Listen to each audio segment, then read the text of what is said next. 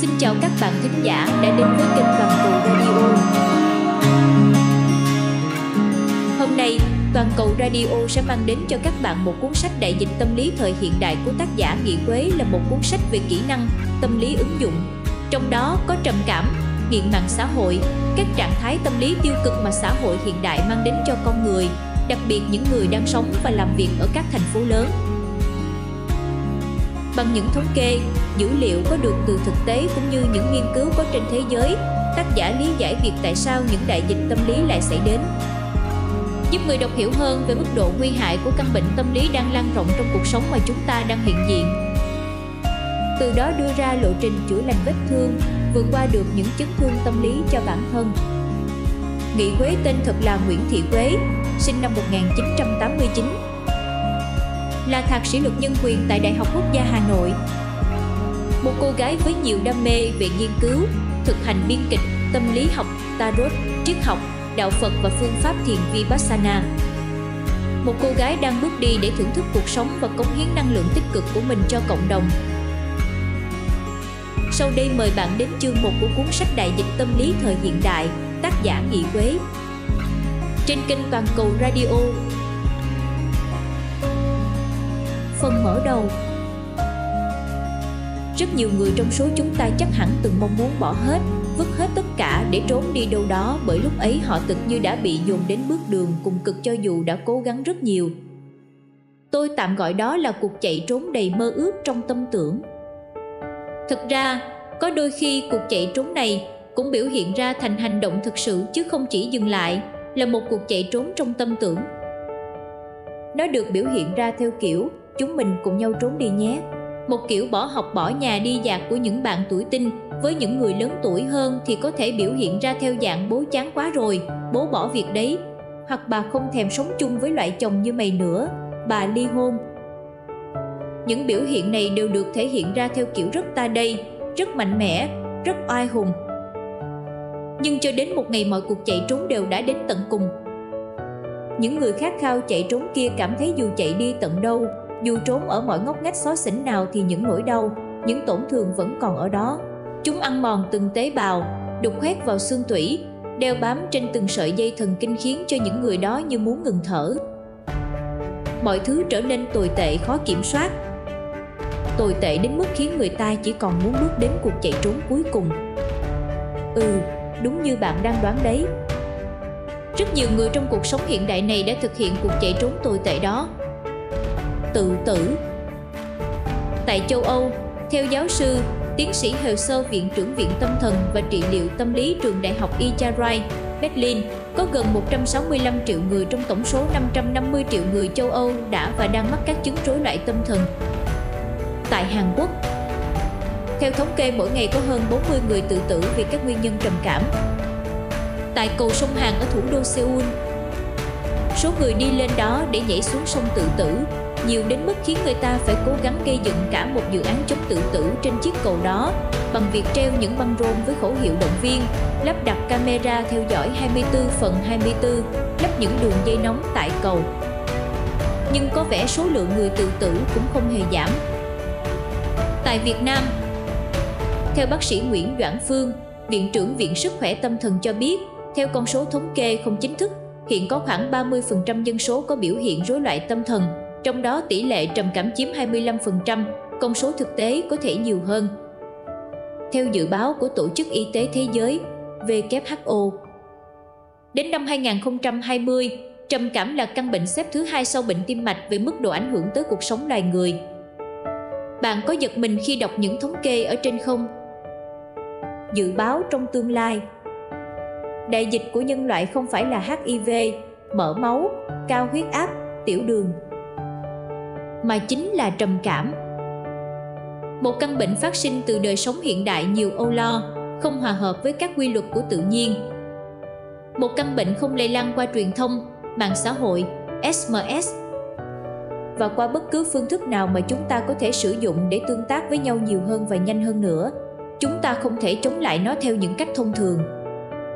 Khi đối mặt với đại dịch này, nhân loại sẽ phải tiến hành một cuộc dập dịch vĩ đại nhất của mình tôi không chắc phải mất bao lâu và nhân loại sẽ phát kiến ra những gì để thực hiện cuộc dập dịch này. Chỉ có điều tôi biết chắc tôi và bạn đang góp phần thực hiện cuộc dập dịch vĩ đại đó bằng việc tôi viết ra những dòng này và bạn sẽ đọc chúng. Những gì tôi cố gắng thực hiện là lập ra một lộ trình để bạn có thể tự chữa lành những vết thương của mình. Những vết thương ấy bạn cần phải chữa lành trước khi chúng nứt ra, rỉ máu, ăn mòn tâm can và giết chết bạn. Lộ trình giúp bạn chữa lành những vết thương mà tôi đưa ra không phải là cách an ủi, vỗ về, xoa dịu bạn như cách mà mọi người vẫn làm. Như các cụ vẫn nói, thương cho roi cho vọt, ghét cho ngọt cho bùi.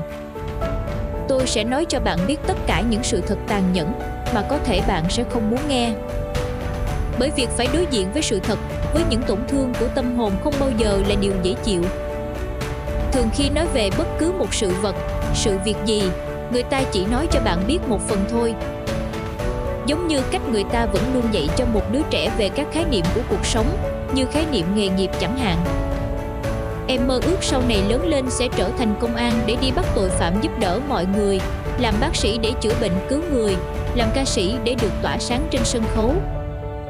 Nhưng bạn biết đấy, sự thật có bao giờ chỉ đơn giản như vậy thôi đâu. Giả sử đứa trẻ lớn lên với những ước mơ mãi trong sáng ấy, rồi thật sự bước vào cuộc đời, trở thành công an, bác sĩ ca sĩ. Và mỗi ngày lại nhận ra rõ ràng hơn công an không chỉ bắt tội phạm, bác sĩ không chỉ cứu người, ca sĩ không chỉ tỏa sáng. Những niềm tin bị vụn vỡ, những ước mơ bị va đập với thực tại cuộc sống, thậm chí còn bị đời sống liên tiếp vả vào mặt tơi bời làm cho đứa trẻ đó choáng váng quay cuồng. Mỗi người đều có những giai đoạn đó trong cuộc đời và người ta gọi nó là khủng hoảng, khủng hoảng tuổi lên ba, khủng hoảng tuổi vị thành niên, khủng hoảng tiền hôn nhân, khủng hoảng sau sinh nở, khủng hoảng tiền mãn kinh, khủng hoảng sau khi về hưu. Tóm lại có đủ các loại khủng hoảng.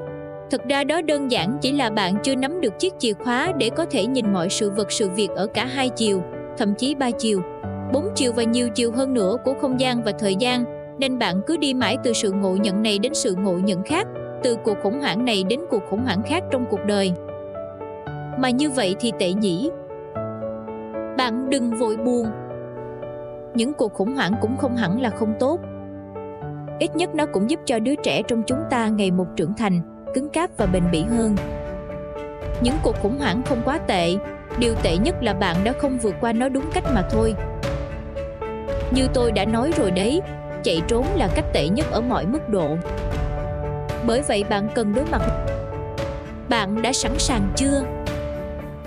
Không dễ chịu chút nào đâu nhé. Nhưng sẽ rất tuyệt vời nếu bạn có thể vượt qua chúng. Đầu tiên tôi muốn chỉ ra cho bạn thấy những thứ tồn tại ở chiều không gian thứ hai, thứ ba, thứ tư. Để nhờ đó bạn sẽ có cái nhìn toàn diện nhất trong khả năng của bạn và ít bị rơi vào những cuộc khủng hoảng không mong đợi. Tuy nhiên, khó mà liệt kê ra hết tất cả mọi sự vật hiện tượng trong đời sống. Tôi sẽ cố gắng chỉ ra cho bạn thấy những mặt tối, những chiều không gian khác nhau thông qua vài vấn đề gần gũi và ảnh hưởng sâu rộng đến mọi người.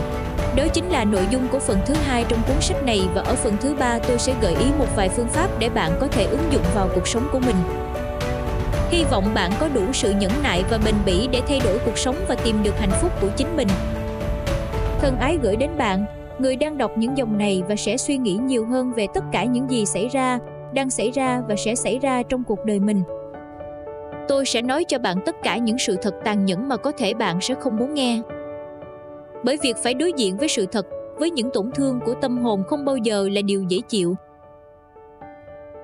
Chương 1. Chúng ta đang ở đâu trên cây lịch sử? Những ham muốn, nhu cầu được thổi phồng một cách thái quá đều sẽ trở thành vấn đề tâm lý mà con người hiện đại phải đối mặt và giải quyết. Người ta không tự dưng mà ưa thích hay căm ghét một thứ gì đó, tất cả đều có những động lực tâm lý tiềm ẩn bên trong tiềm thức của con người. Phần 1 Từ cộng đồng nguyên thủy đến đời sống đô thị hiện đại Hành trình phát sinh các vấn đề tâm lý Tất cả chúng ta đều được dạy về sự tiến hóa của loài người. Đó là một hành trình phát triển từ vượng người thành người. Từ phương thức sản xuất là săn bắt, hái lượm, trồng trọt chăn nuôi, rồi đến các phương thức sản xuất cao hơn nữa gắn liền với sự phát triển khoa học kỹ thuật và sự ra đời của các đô thị. Kể từ khi con người ý thức được việc gieo trồng hơn trong việc tìm kiếm và duy trì nguồn thức ăn, đó cũng là thời điểm họ biết co cụm sống thành làng, bản, tập trung và ổn định. sự tổ chức xã hội tạo ra những niềm tin và tôn giáo các mối quan hệ của con người trở nên phong phú hơn nhiều tầng bậc hơn suy nghĩ của con người cũng ngày một phức tạp hơn. Cho đến lúc chúng biến thành những suy tư rất triết học, kiểu như, vì sao tôi lại được sinh ra trên đời này? Cuộc sống của tôi có ý nghĩa gì? Làm thế nào để vươn tới sự viên mãn về tinh thần? Cái chết sẽ mang tôi đi đến đâu? Chỉ có con người với những tư duy sâu sắc, những biến đổi tâm lý phức tạp của mình mới sinh ra triết học thời điểm đó tâm lý học chưa có tiền đề và nhu cầu để ra đời và phát triển độc lập như một ngành khoa học những trạng thái tâm lý phức tạp của con người chỉ nảy sinh khi con người bước vào đời sống xã hội ngày càng một phức tạp và xa rời tự nhiên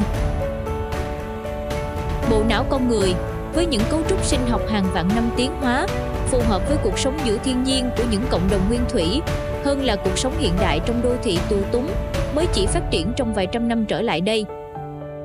Chỉ trong một thời gian rất ngắn, chúng ta phải đối mặt với hàng loạt tâm lý mà trước kia cha ông ta chưa từng có kinh nghiệm đối phó. Hãy tưởng tượng, trong cộng đồng nguyên thủy, mọi người chỉ có chung một mục đích đơn giản đó là cùng kiếm ăn và tự vệ. Hàng ngày họ chỉ cần xoay sở với vài vấn đề cơ bản, làm sao để có đủ thức ăn, làm sao để không bị nguy hiểm. Mưa thì trú ẩn trong hang, lũ trẻ sinh ra cần được chăm sóc, đàn bà thì hái lượm, đàn ông thì săn bắt. Còn trong xã hội hiện đại, chúng ta dễ dàng được đáp ứng các nhu cầu tối thiểu của đời sống, nhưng đồng thời lại trở nên lo lắng quá mức về những nhu cầu tinh thần bị phóng đại một cách phi lý. Ví dụ nhu cầu được tôn vinh, nhu cầu luôn cảm nhận được sự yêu thương, nhu cầu thỏa mãn cái tôi, nhu cầu tích trữ và sở hữu vật chất càng nhiều càng tốt. Có thể bạn nghĩ rằng đó là những nhu cầu rất bình thường, thời nào, xã hội nào chả có. Không hẳn vậy đâu.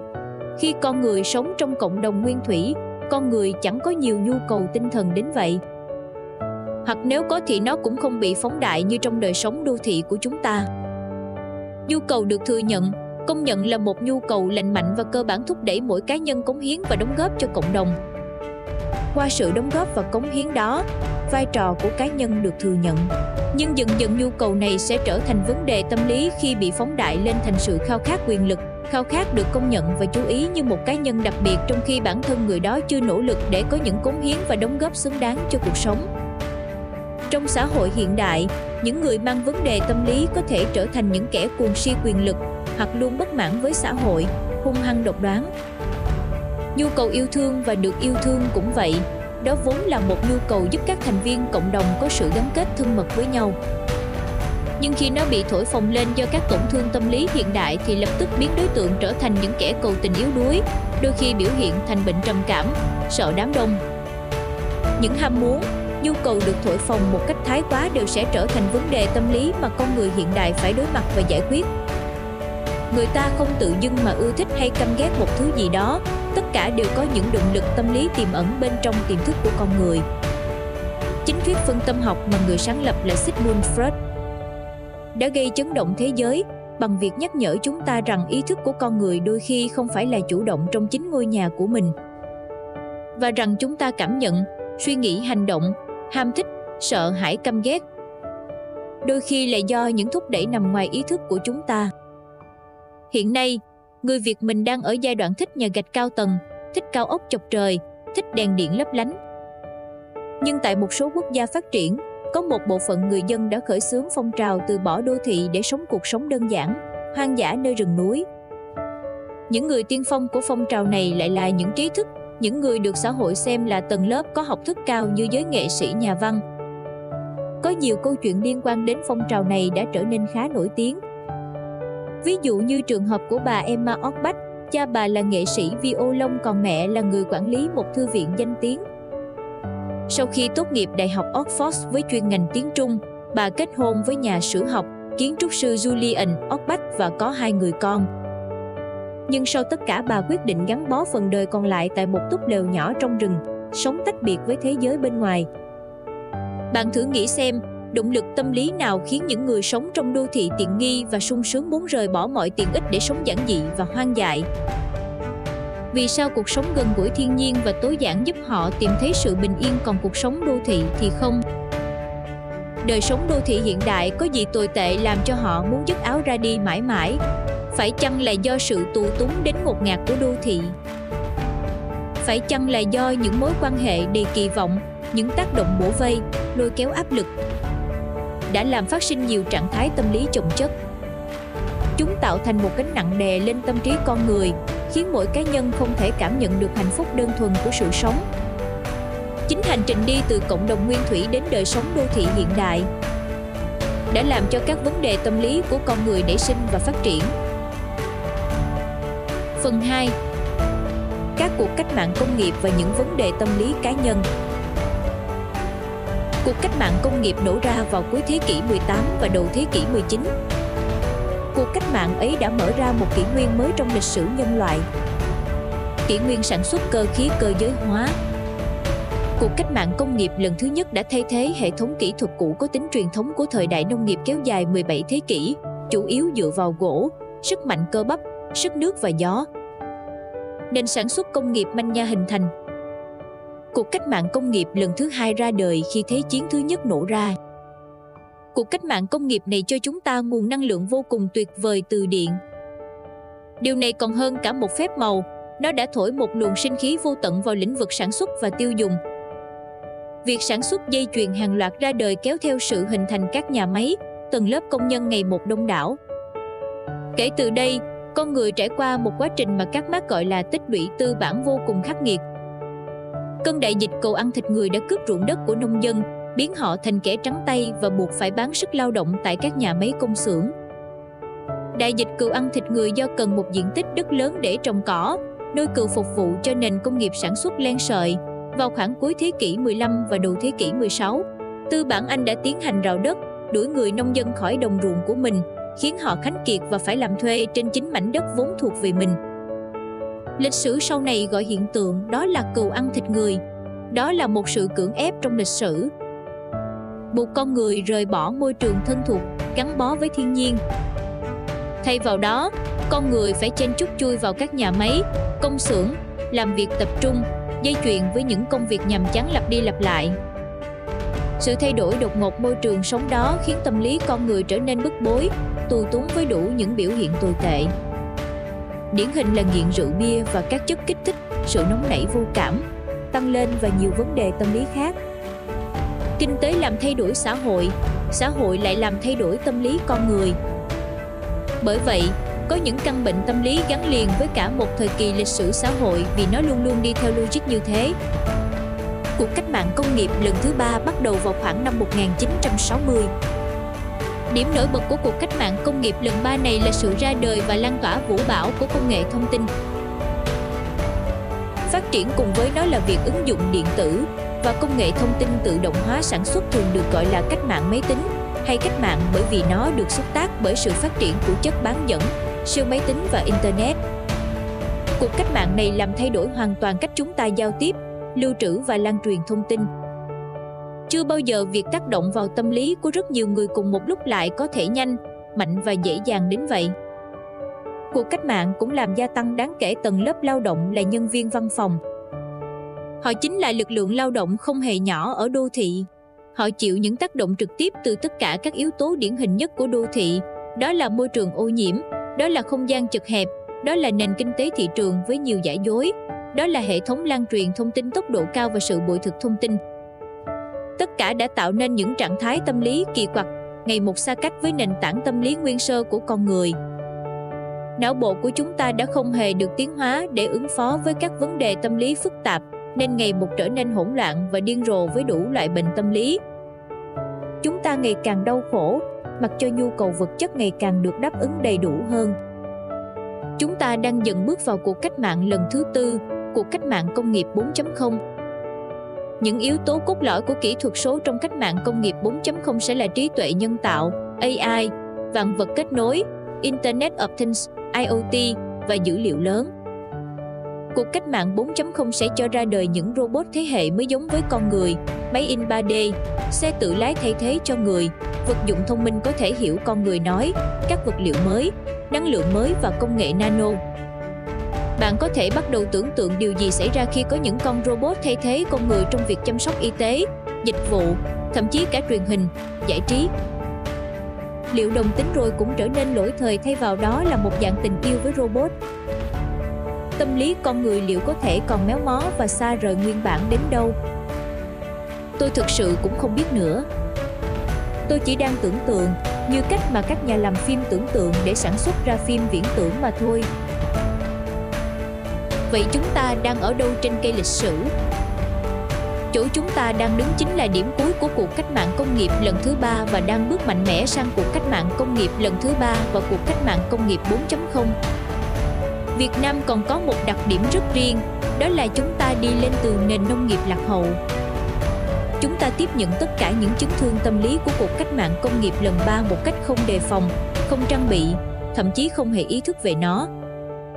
Tại những vùng miền văn hóa càng thấp, tổn thương từ xã hội công nghiệp đô thị càng nặng nề. Đó chính là lý do dẫn tới các tệ nạn xã hội tăng cao tại nông thôn khi làn sóng đô thị và kinh tế thị trường tràn về. Ở đâu có làn sóng đô thị, công nghiệp làm thay đổi kết cấu xã hội cộng đồng làng xã vốn có, ở đó có tổn thương. Ở đâu có tổn thương tâm lý nhiều thì ở đó có các tệ nạn xã hội nhiều. Logic của vấn đề là như vậy. Có lẽ con người nên có trí thức về tâm lý và nhận thức trước khi được trao truyền các kiến thức về khoa học kỹ thuật. Khoa học xã hội nên đi trước khoa học tự nhiên chăng? Phần 3 Chúng ta đang được hưởng thụ những gì? Không thể phủ nhận thành quả của các cuộc cách mạng công nghiệp đã mang đến cho chúng ta. Chúng ta đang tận hưởng chúng mỗi ngày. Ngày nay, đến đi vệ sinh cũng thật là sung sướng và mát mẻ.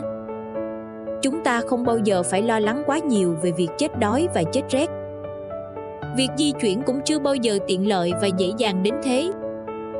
Trao đổi thông tin liên lạc với vận tốc ánh sáng. Tỏ tình với người yêu cách nửa trái đất cũng chỉ mất có vài giây truyền tin. Chúng ta có một thế giới phẳng. Chúng ta có thể tha hồ thưởng thức món thịt đà điểu dù đang ở Bắc Cực, hoặc nếm mùi vị cá ngừ đại dương khi đang ở trên núi. Ta được khuyến khích hưởng thụ và tiêu dùng nhiều hơn. Mọi thứ chúng ta cần để sống đều bày ra trước mắt. So với tổ tiên ta phải vất vả săn bắt, hái lượm thì đây đúng là một cuộc cách mạng thiên đường. Có khác gì vườn địa đàng của Chúa đâu. Nhưng bạn hãy nhớ, Adam và Eva chỉ được sống trong vườn địa đàng của Chúa khi trong lòng không tồn tại ham muốn và những vấn đề tâm lý. Kể từ khi con người có đủ loại sắc thái tâm lý và dục vọng, Vương địa đàng đâu còn dành cho họ nữa. Trong xã hội hiện nay, việc thỏa mãn các nhu cầu thiết yếu trở nên dễ dàng vô cùng. Tuy nhiên chúng ta vẫn đau khổ vì muôn vàng lý do khác như không mua được chiếc xe xịn hơn, không có một người tình dễ thương hơn, không có căn nhà tiện nghi hơn, không có làm sao để nổi bật hơn. Chúng ta thường đau khổ vì những nhu cầu xa xỉ như thế, những thứ mà chưa hẳn chúng ta đã cần. Điều gì đã thúc đẩy chúng ta ham muốn những thứ chúng ta chưa hẳn đã cần? Là con rắn gian ác và quỷ quyệt trong vườn địa đàng. Nó đã xui dạy Eva và Adam đúng không? Hãy gọi tên thật chính xác con rắn đấy đi xem nào. Nếu gọi tên được nó, có thể bạn sẽ không bị nó suối bẫy. Nếu gọi tên được nó, có thể bạn sẽ giữ cho tâm hồn mình được trong sạch tĩnh tại và yên bình tận hưởng sự tiện nghi sung sướng của vườn địa đàng, đúng không? Cuốn sách nhỏ này sẽ giúp bạn lần lượt gọi tên những con rắn độc gian ác đấy và vạch mặt mưu đồ xấu xa của chúng. Điều này có thể khiến bạn cảm thấy tiêu cực, nhưng bạn đừng sợ, bởi vì khi bạn bóc tách được vấn đề thì cái xấu, cái ác được phơi bày, và tất nhiên bạn sẽ biết cách quẳng gánh lo đi và vui sống một cách tích cực. Phần 4 Cái giá phải trả là bao nhiêu? Như đã phân tích, các vấn đề tâm lý cá nhân và sự phát triển của khoa học kỹ thuật là hệ quả của nhau, là hai mặt của một đồng xu. Chúng ta không thể có cái này mà lại không có cái kia. Đó chính là cái giá chúng ta phải trả. Để có thể ngồi mát mẻ, thoải mái trên bệ xí trắng trong nhà vệ sinh, cái giá phải trả không phải là vài triệu tiền mua bệ. Sâu xa hơn, đó là cả một nền công nghiệp đánh đổi bằng sự tư hữu tập trung tư bản, tức đoạt tư liệu sản xuất của người nông dân, gây ô nhiễm môi trường, thay đổi đời sống xã hội và tâm lý con người. Bạn đang được hưởng thụ cả một bề dày lịch sử phát triển công nghệ. Tuy nhiên kèm theo đó bạn cũng sẽ phải đối mặt với cả một bề dày những biến động tâm lý kéo dài. Cái giá của nền kinh tế thị trường thường mới sản phẩm là gì bạn biết không? Là việc bạn bị nhiễu loạn tâm trí với đủ mọi loại quảng cáo, mời gọi được nâng tầm lên thành nghệ thuật marketing. Những mánh khóe được sử dụng để tác động lên tâm lý của bạn, tinh vi đến mức bạn không thể nhận thức được. Chúng tác động đến hành vi ước muốn, hạnh phúc của bạn nhiều hơn bạn tưởng rất nhiều. Và còn gì nữa? Cái giá của việc bạn được tự do phát tán thông tin và thu thập thông tin khi không giới hạn từ Internet là gì? Internet, một công cụ tuyệt vời được ca ngợi như một thành tựu vĩ đại làm thay đổi cả hành tinh. Bạn đang có nó nhưng bạn có nhận thức được tâm trí của mình bị điều khiển nhiều như thế nào từ mạng xã hội và các phương tiện truyền thông không? Nếu chưa nhận được hoặc vẫn còn mù mờ thì chắc hẳn rằng cuốn sách này là dành cho bạn. Tất cả những gì chúng ta đang có, tất cả những điều tuyệt vời chúng ta đang hưởng thụ, không một thứ gì là được cho không. Chúng ta phải trả giá bằng chính đời sống của mình bao gồm thời gian sống và năng lượng sống. Cái giá là bao nhiêu? Nhiều đến mức nào? Bạn sẽ biết ngay bây giờ thôi.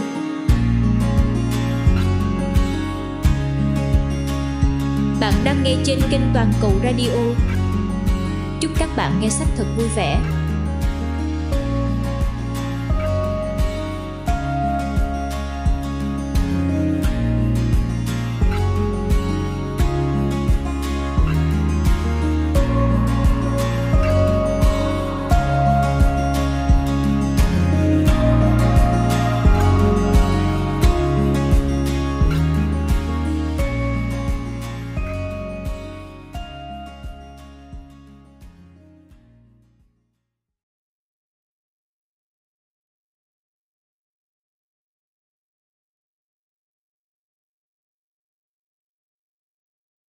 Chào mừng các bạn thính giả đã đến với kênh Toàn cầu Channel. Sau đây, mời bạn đến với một câu chuyện ngắn, câu chuyện vô cùng xúc động và đầy tính nhân văn. Bà cụ trong câu chuyện đã có một chuyến đi cuối cùng ý nghĩa bởi sự tử tế của chàng trai.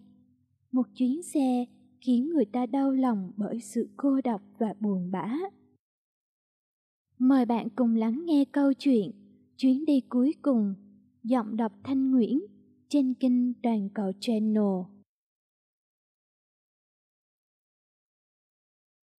Tôi nhận được cuộc gọi đến một địa chỉ nọ để đón khách. Sau khi đến nơi, tôi bấm còi nhưng không có ai ra cả. Tôi gọi điện thoại cũng không ai bắt máy. Tôi bắt đầu hơi mất kiên nhẫn. Đây là chuyến xe cuối cùng mà tôi phải đón vào buổi trưa và đã sắp đến giờ nghỉ trưa rồi. Tôi gần như đã từ bỏ.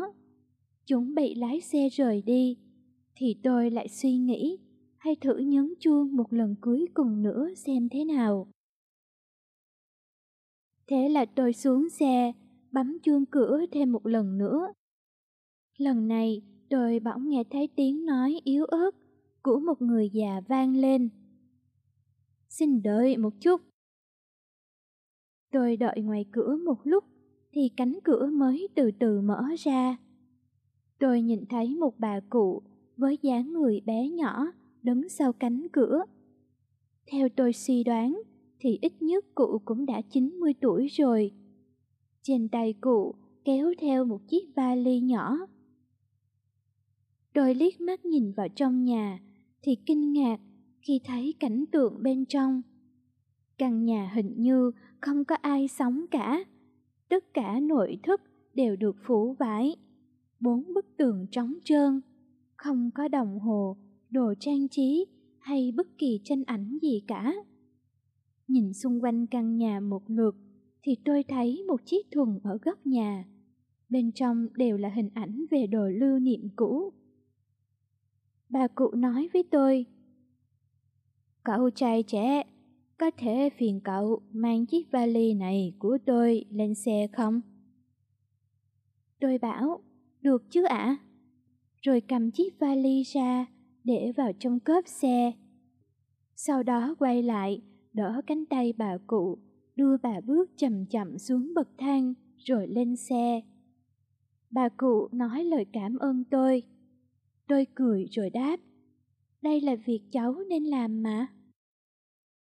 Bà cụ nghe vậy thì cười nói, Ồ, cậu thật sự là chàng trai tốt. Ngồi vào trong cốp xe, bà đưa tôi một tờ giấy có ghi địa chỉ và yêu cầu tôi đừng đi đường trung tâm thành phố. Tôi nghe vậy thì ngạc nhiên hỏi lại. Nhưng như vậy, chúng ta sẽ phải đi đường vòng rất xa đấy ạ. Bà đã trả lời tôi. Không sao cả, bà cũng không có vội. Nơi bà đến là viện dưỡng lão. Lời bà nói khiến tôi hơi bất ngờ. Tôi nghĩ thầm, viện dưỡng lão chẳng phải là nơi người già chờ đến ngày ra đi hay sao? Bà cụ lại tiếp tục nói, bà không có người thân, bác sĩ nói bà không còn nhiều thời gian nữa rồi. Khoảnh khắc bà nói lời đó, tôi quyết định tắt đồng hồ đếm hành trình. Rồi quay lại hỏi bà, vậy cháu nên đi thế nào đây ạ? Kết quả, suốt hai tiếng đồng hồ sau đó, chúng tôi đã đi rất nhiều vòng ở vùng ngoại ô thành phố. Trên xe, bà cụ chỉ cho tôi thấy tiệm ăn nơi bà từng làm việc, căn nhà nơi mà bà cùng chồng chung sống lúc còn trẻ và cả phòng khiêu vũ nơi bà đã từng đến. Khi đi ngang qua con đường nào đó, bà cũng sẽ nhờ tôi lái chậm lại. Bà hiếu kỳ nhìn ra ngoài qua cửa sổ và yên lặng không nói gì cả. Chúng tôi đi qua rất nhiều nơi, lòng vòng suốt cả buổi chiều đến chập tối. Bà cụ nói, bà đã mệt quá rồi, chúng ta đến nơi cần đến thôi. Thế là tôi lái xe đến viện dưỡng lão. Trên đường đi, cả bà và tôi đều rơi vào trầm tư. Viện dưỡng lão nhỏ hơn tôi tưởng tượng. Khi đến nơi, có hai cô y tá bước ra đón chúng tôi. Họ đẩy một cái xe lăn đến, tôi thì chuyển hành lý của bà cụ vào trong, xong hết mọi thứ.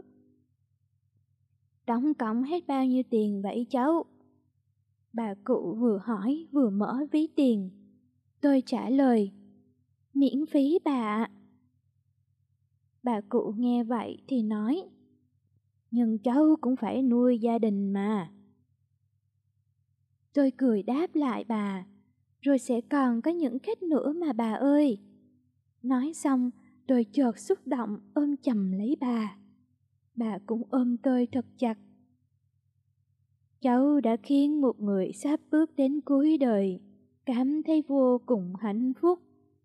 Cảm ơn cháu, cảm ơn cháu rất nhiều vì đã để bà có chuyến đi cuối cùng của cuộc đời thật ý nghĩa. Bà cụ nói giọng, bà cứ nghẹn lại và mắt bà đỏ hoe. Một lúc sau, tôi bắt tay tạm biệt bà, dù trong lòng vẫn còn lưu luyến lắm. Trên đường quay về, tôi nhận ra mình đang đi lòng vòng không mục đích. Tôi bỗng dưng không muốn nói chuyện với bất kỳ ai cả. Cũng chẳng có tinh thần để đón khách mới. Tôi cứ mãi mê với dòng suy nghĩ. Nếu như ban đầu tôi không đợi bà cụ, nếu khi đó tôi lái xe bỏ đi, thì bà phải làm sao đây?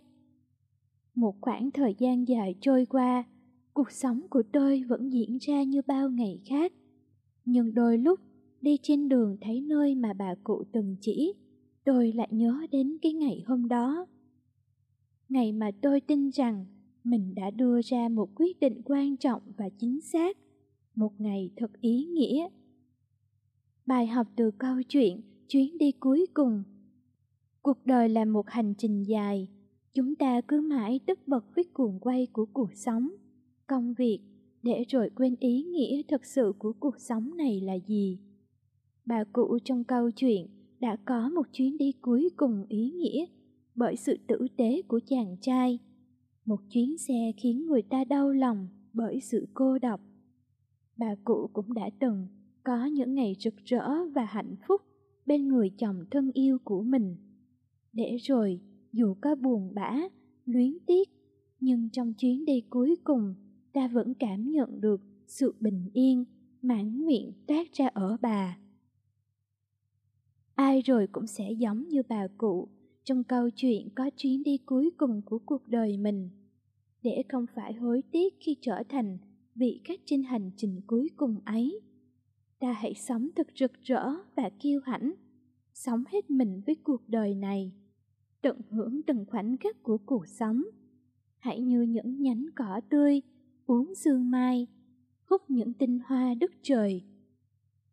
Vương mình xanh ngát, mặc cho ngắn ngủi của cuộc đời. Bạn đang nghe trên kênh Toàn cầu Channel. Chúc các bạn nghe sách thật vui vẻ.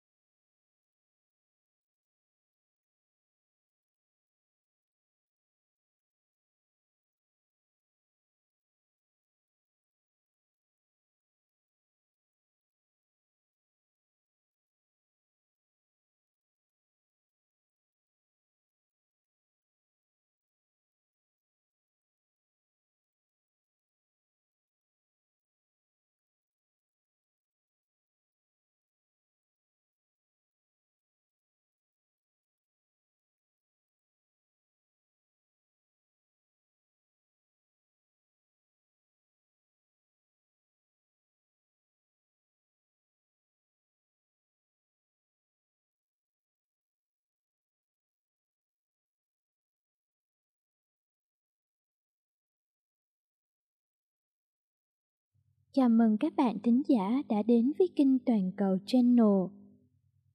Sau đây, mời bạn đến với một câu chuyện ngắn, câu chuyện vô cùng xúc động và đầy tính nhân văn. Bà cụ trong câu chuyện đã có một chuyến đi cuối cùng ý nghĩa bởi sự tử tế của chàng trai. Một chuyến xe khiến người ta đau lòng bởi sự cô độc và buồn bã. Mời bạn cùng lắng nghe câu chuyện chuyến đi cuối cùng, giọng đọc thanh nguyễn trên kênh toàn cầu channel.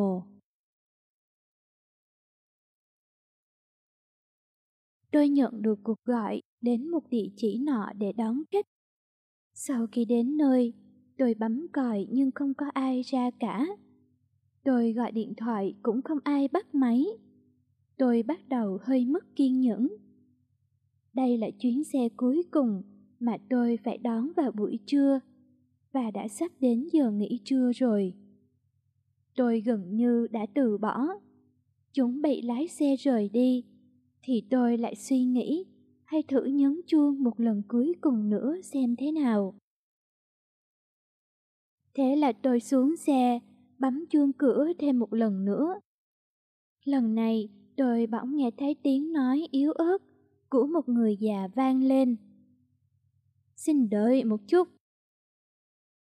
Tôi đợi ngoài cửa một lúc, thì cánh cửa mới từ từ mở ra. Tôi nhìn thấy một bà cụ với dáng người bé nhỏ đứng sau cánh cửa. Theo tôi suy đoán, thì ít nhất cụ cũng đã 90 tuổi rồi. Trên tay cụ kéo theo một chiếc vali nhỏ. Tôi liếc mắt nhìn vào trong nhà, thì kinh ngạc khi thấy cảnh tượng bên trong. Căn nhà hình như không có ai sống cả. Tất cả nội thất đều được phủ vải. Bốn bức tường trống trơn, không có đồng hồ, đồ trang trí hay bất kỳ tranh ảnh gì cả. Nhìn xung quanh căn nhà một lượt thì tôi thấy một chiếc thùng ở góc nhà. Bên trong đều là hình ảnh về đồ lưu niệm cũ. Bà cụ nói với tôi, Cậu trai trẻ, có thể phiền cậu mang chiếc vali này của tôi lên xe không? Tôi bảo, được chứ ạ. Rồi cầm chiếc vali ra, để vào trong cốp xe. Sau đó quay lại, đỡ cánh tay bà cụ, đưa bà bước chậm chậm xuống bậc thang, rồi lên xe. Bà cụ nói lời cảm ơn tôi.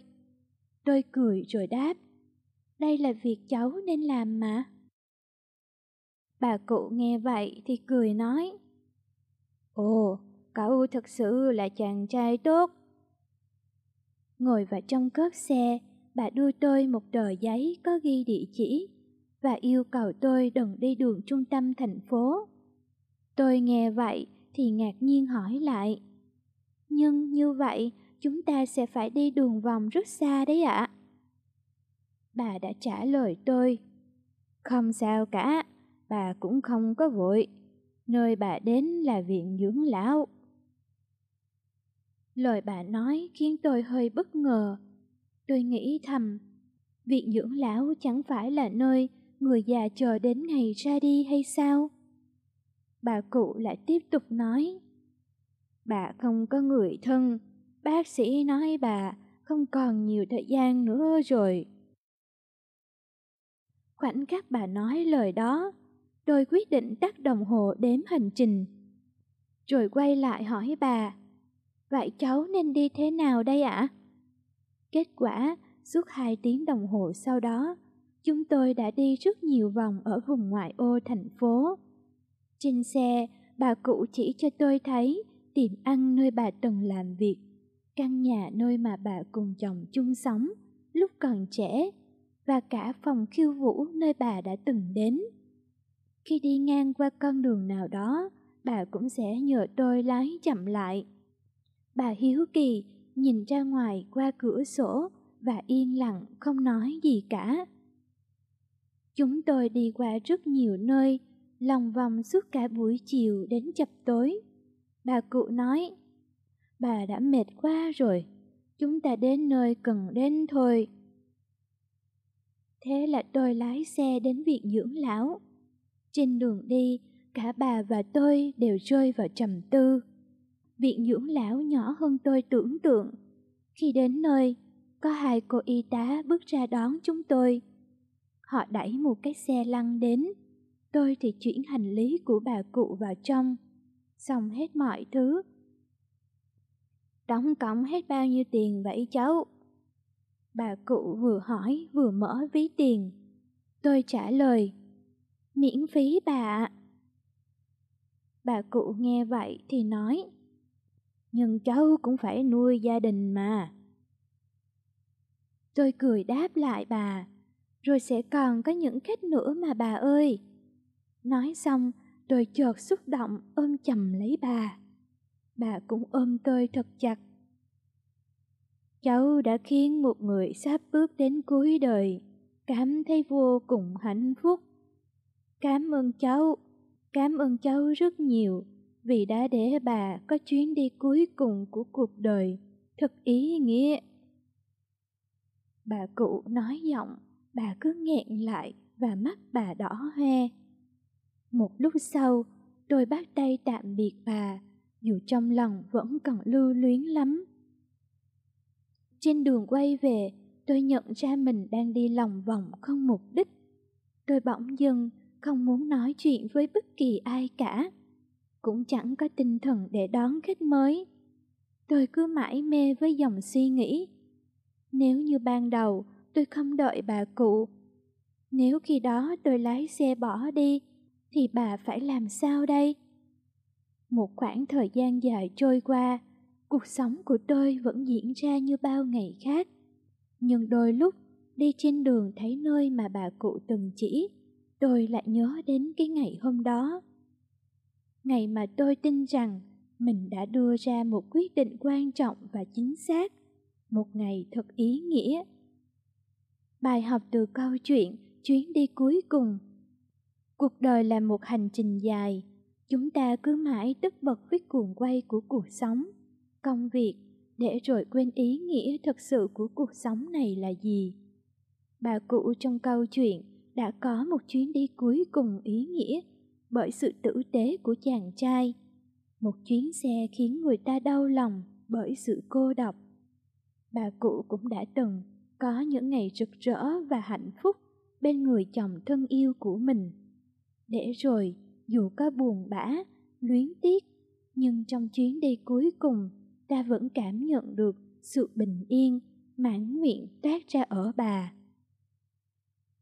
Ai rồi cũng sẽ giống như bà cụ trong câu chuyện có chuyến đi cuối cùng của cuộc đời mình, để không phải hối tiếc khi trở thành vị khách trên hành trình cuối cùng ấy. Ta hãy sống thật rực rỡ và kiêu hãnh, sống hết mình với cuộc đời này, tận hưởng từng khoảnh khắc của cuộc sống. Hãy như những nhánh cỏ tươi, uống sương mai, hút những tinh hoa đất trời.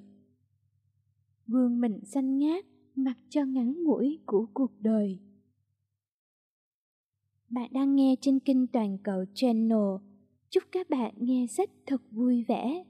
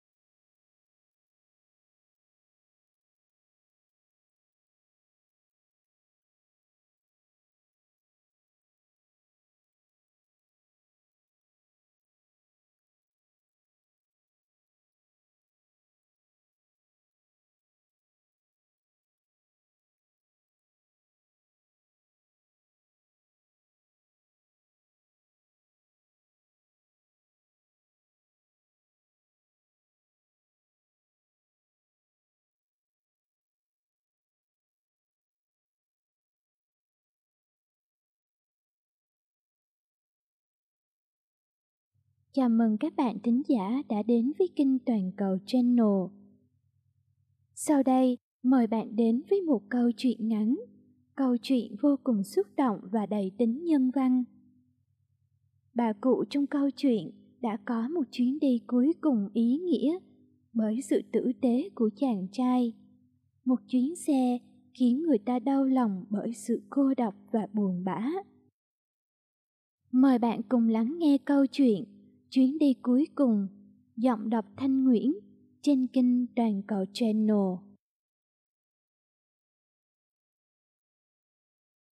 Tôi nhận được cuộc gọi đến một địa chỉ nọ để đón khách. Sau khi đến nơi, tôi bấm còi nhưng không có ai ra cả. Tôi gọi điện thoại cũng không ai bắt máy. Tôi bắt đầu hơi mất kiên nhẫn. Đây là chuyến xe cuối cùng mà tôi phải đón vào buổi trưa và đã sắp đến giờ nghỉ trưa rồi. Tôi gần như đã từ bỏ. Chúng bị lái xe rời đi thì tôi lại suy nghĩ hay thử nhấn chuông một lần cuối cùng nữa xem thế nào. Thế là tôi xuống xe, bấm chuông cửa thêm một lần nữa. Lần này tôi bỗng nghe thấy tiếng nói yếu ớt của một người già vang lên. Xin đợi một chút. Tôi đợi ngoài cửa một lúc, thì cánh cửa mới từ từ mở ra. tôi nhìn thấy một bà cụ với dáng người bé nhỏ đứng sau cánh cửa. Theo tôi suy đoán, thì ít nhất cụ cũng đã 90 tuổi rồi. Trên tay cụ kéo theo một chiếc vali nhỏ. Tôi liếc mắt nhìn vào trong nhà, thì kinh ngạc khi thấy cảnh tượng bên trong. Căn nhà hình như không có ai sống cả. Tất cả nội thất đều được phủ vải. Bốn bức tường trống trơn, không có đồng hồ, đồ trang trí hay bất kỳ tranh ảnh gì cả. Nhìn xung quanh căn nhà một lượt thì tôi thấy một chiếc thùng ở góc nhà. Bên trong đều là hình ảnh về đồ lưu niệm cũ. Bà cụ nói với tôi, Cậu trai trẻ, có thể phiền cậu mang chiếc vali này của tôi lên xe không? Tôi bảo, được chứ ạ. Rồi cầm chiếc vali ra, để vào trong cốp xe. Sau đó quay lại, đỡ cánh tay bà cụ, đưa bà bước chậm chậm xuống bậc thang, rồi lên xe. Bà cụ nói lời cảm ơn tôi. Tôi cười rồi đáp, đây là việc cháu nên làm mà. Bà cụ nghe vậy thì cười nói, Ồ, cậu thật sự là chàng trai tốt. Ngồi vào trong cốp xe, bà đưa tôi một tờ giấy có ghi địa chỉ và yêu cầu tôi đừng đi đường trung tâm thành phố. Tôi nghe vậy thì ngạc nhiên hỏi lại. Nhưng như vậy chúng ta sẽ phải đi đường vòng rất xa đấy ạ. Bà đã trả lời tôi. Không sao cả, bà cũng không có vội. Nơi bà đến là viện dưỡng lão. Lời bà nói khiến tôi hơi bất ngờ. Tôi nghĩ thầm, viện dưỡng lão chẳng phải là nơi người già chờ đến ngày ra đi hay sao? Bà cụ lại tiếp tục nói, bà không có người thân, bác sĩ nói bà không còn nhiều thời gian nữa rồi. Khoảnh khắc bà nói lời đó, tôi quyết định tắt đồng hồ đếm hành trình. Rồi quay lại hỏi bà, vậy cháu nên đi thế nào đây ạ? Kết quả, suốt hai tiếng đồng hồ sau đó, chúng tôi đã đi rất nhiều vòng ở vùng ngoại ô thành phố. Trên xe, bà cụ chỉ cho tôi thấy tiệm ăn nơi bà từng làm việc, căn nhà nơi mà bà cùng chồng chung sống lúc còn trẻ và cả phòng khiêu vũ nơi bà đã từng đến. Khi đi ngang qua con đường nào đó, bà cũng sẽ nhờ tôi lái chậm lại. Bà hiếu kỳ nhìn ra ngoài qua cửa sổ và yên lặng không nói gì cả. Chúng tôi đi qua rất nhiều nơi, lòng vòng suốt cả buổi chiều đến chập tối. Bà cụ nói, bà đã mệt quá rồi, chúng ta đến nơi cần đến thôi. Thế là tôi lái xe đến viện dưỡng lão. Trên đường đi, cả bà và tôi đều rơi vào trầm tư. Viện dưỡng lão nhỏ hơn tôi tưởng tượng. Khi đến nơi, có hai cô y tá bước ra đón chúng tôi. Họ đẩy một cái xe lăn đến, tôi thì chuyển hành lý của bà cụ vào trong, xong hết mọi thứ. Đóng cổng hết bao nhiêu tiền vậy cháu? Bà cụ vừa hỏi vừa mở ví tiền. Tôi trả lời, miễn phí bà ạ. Bà cụ nghe vậy thì nói, nhưng cháu cũng phải nuôi gia đình mà. Tôi cười đáp lại bà, rồi sẽ còn có những khách nữa mà bà ơi. Nói xong, tôi chợt xúc động ôm chầm lấy bà. Bà cũng ôm tôi thật chặt. Cháu đã khiến một người sắp bước đến cuối đời cảm thấy vô cùng hạnh phúc. Cảm ơn cháu, cảm ơn cháu rất nhiều vì đã để bà có chuyến đi cuối cùng của cuộc đời thật ý nghĩa. Bà cụ nói giọng, bà cứ nghẹn lại và mắt bà đỏ hoe. Một lúc sau, tôi bắt tay tạm biệt bà, dù trong lòng vẫn còn lưu luyến lắm. Trên đường quay về, tôi nhận ra mình đang đi lòng vòng không mục đích. Tôi bỗng dưng không muốn nói chuyện với bất kỳ ai cả, cũng chẳng có tinh thần để đón khách mới. Tôi cứ mãi mê với dòng suy nghĩ Nếu như ban đầu tôi không đợi bà cụ, nếu khi đó tôi lái xe bỏ đi, thì bà phải làm sao đây? Một khoảng thời gian dài trôi qua, cuộc sống của tôi vẫn diễn ra như bao ngày khác. Nhưng đôi lúc đi trên đường thấy nơi mà bà cụ từng chỉ, tôi lại nhớ đến cái ngày hôm đó. Ngày mà tôi tin rằng mình đã đưa ra một quyết định quan trọng và chính xác, một ngày thật ý nghĩa. Bài học từ câu chuyện chuyến đi cuối cùng Cuộc đời là một hành trình dài, chúng ta cứ mãi tức bật với cuồng quay của cuộc sống, công việc, để rồi quên ý nghĩa thật sự của cuộc sống này là gì.